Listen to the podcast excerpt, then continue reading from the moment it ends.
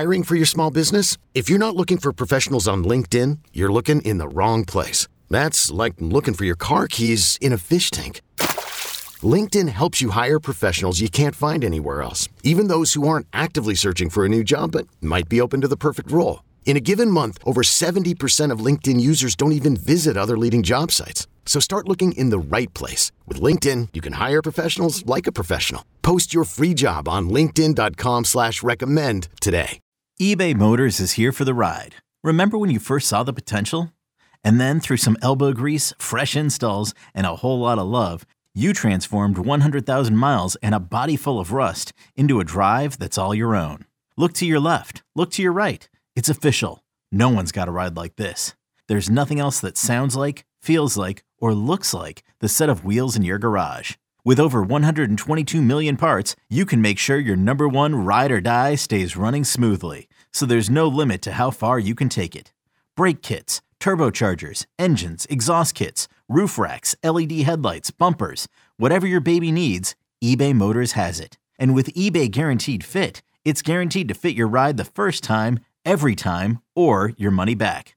Plus, at these prices, well, you're burning rubber, not cash. Keep your ride or die alive at ebaymotors.com. Eligible items only. Exclusions apply. Lance Lynn struck out 16 and a bunch of prospects got promoted. Let's discuss on Fantasy Baseball today in 5. Welcome into FBT in 5 on Monday, June 19th. Frank Stampfl joined by Scott White, and let's talk about Lance Lynn, who tied a franchise record with 16 strikeouts on Sunday. Scott, is Lance Lynn back? What do you think? I mean, this is better than we've ever seen Lance Lynn before. Is he back? He's he's uh, new and improved. Apparently, I had been, and, and it was hard. I understand his ERA was up near seven for most of the year, but I had been preaching uh, patience with Lance Lynn. I thought he was still doing a n- number of things well, particularly missing bat, swinging strike rate among the best he's ever had.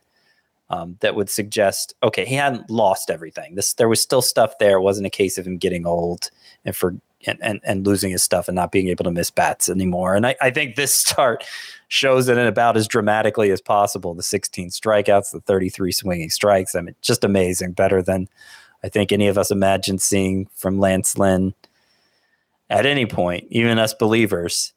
Interestingly, he made some changes with his pitch selection here that uh, are worth commenting on. His fastball rate for the season, he threw it about 43% of the time. It was only 23% of the time in this one. And in its place were a bunch of different pitches. He has this big white arsenal that we didn't even really knew we didn't even really know Lance Lynn had. So he got six of those 33 swinging strikes on 11% sliders. He got five on 10% changeups mean, 11%, 10%. He didn't throw a lot of either of those pitches, but they combined for a third of his swinging strikes, and they were more than he had thrown the slider and changeup previously. So I, I think he had some of the element of surprise working for him here, and maybe, hopefully, he takes that as a cue to mix them in more. Uh, because they they they clearly worked for him in this start. Only seventy eight point seven average exit velocity. So when they he was allowing contact, it was very weak contact. And I do think this performance, if nothing else, shoots down the narrative that he can't hack it with the pitch clock, that he can't work at the tempo. He can't, you know, he, he gets worn out fast because he has to work faster. Clearly, that wasn't an issue in this start where he threw 114 pitches. So I don't know that Lance Lynn's back. Maybe he'll give up six earned runs next time out, but I think uh, I'm encouraged. If I held on to him and if I didn't, I'd see if he's out there. Yeah, I agree with that as well. I don't know that I would get Lance Lynn back in the lineup for sure. He's facing the Red Sox this week, which typically has been a pretty tough matchup all season long, but very encouraging signs for Lance Lynn. Let's get into some of those prospect promotions, Scott. We'll start with Emmet Sheehan, who got called up by the Dodgers on Friday. He threw six no hit innings with uh, two walks and three strikeouts up against the San Francisco Giants. He's 43% rostered. What are your thoughts on Emmet Sheehan? Do you think he's a must add in fantasy baseball? I think he is. I think he's the top player I'm looking to add in most fantasy leagues. He was one of the biggest risers among prospects this year. His uh, numbers at double A, 186 ERA, a 0.88 whip, 14.9 K per nine, a 20% swinging strike rate.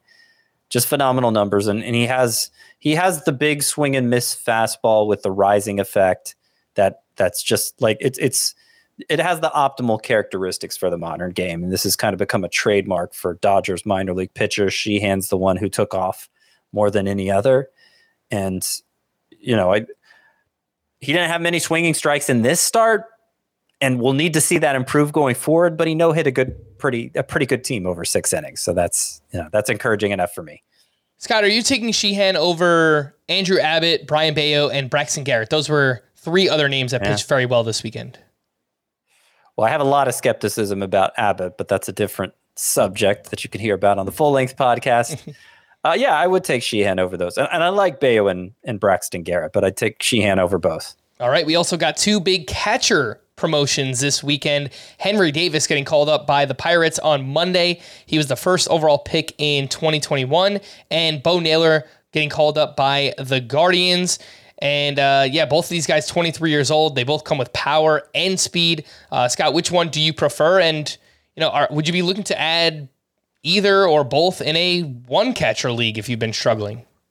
If I was dissatisfied with my catcher, you know, if it was MJ Melendez or Cal Raleigh or whomever else, Alejandro Kirk, if you're still trying to gut it out with him, yeah, I, I'd be looking to make a swap because these are two of the best catcher prospects uh, that you could ask for, really, to arrive at this point in the season. Between the two, Henry Davis is my favorite. If for no other reason, I mean, he was the top pick in the draft, the number one overall pick just two years ago. And I don't, so I don't know why he's not being hyped up more just based on that. Of course, the minor league production, particularly this year, has been great. It's a little underwhelming last year. He was dealing with a wrist, a couple wrist issues that held him back, but he's been amazing this year. Um, both of these guys excel with the plate discipline. Bo Naylor, despite hitting 254 at AAA, 393 on base percentage. Henry Davis, the 284 batting average, but 433 on base percentage. So they walk a lot. Um, they both have some speed too. Bo Naylor was actually a 2020 guy last year. We'll see if that carries over to the majors. I do think Bo Naylor is at a disadvantage for batting average because even though he doesn't strike out much, you know, 254 hitter this year, 263 last year, just seems to put the ball in the air a lot, a lot of infield flies, just doesn't seem to have a swing that's optimized for batting average. Henry Davis at least has a chance for that. And I do think da- Davis has a better path to playing time because Bo Naylor, being a left handed hitter, pretty much exclusive to catcher, and, and the Guardians put a high priority on defense behind the plate. And I'm just not sure they're going to entrust full time at bats to a rookie? Maybe, but maybe not. Davis, meanwhile, they like his bat so much they might play him in the outfield sometimes. Okay, so lots of fun there. Uh, again, if you need a catcher, the two names are Henry Davis and Bo Naylor. For more extensive fantasy baseball coverage, listen to the Fantasy Baseball Today podcast on Spotify, Apple Podcasts, the Audacy app, or anywhere else podcasts are found. Thanks for listening to Fantasy Baseball Today in 5, and we'll be back again tomorrow. Bye bye.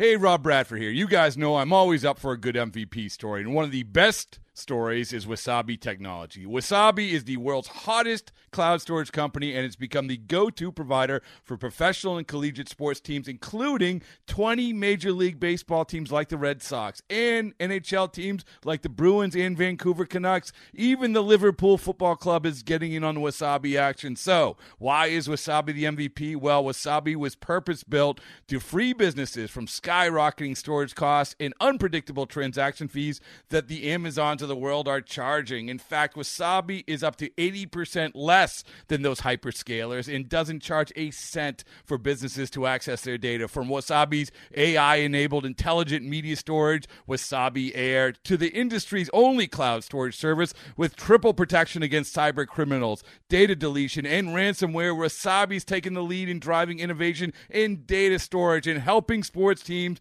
to unleash the power of their data. Wasabi, another Boston based championship team.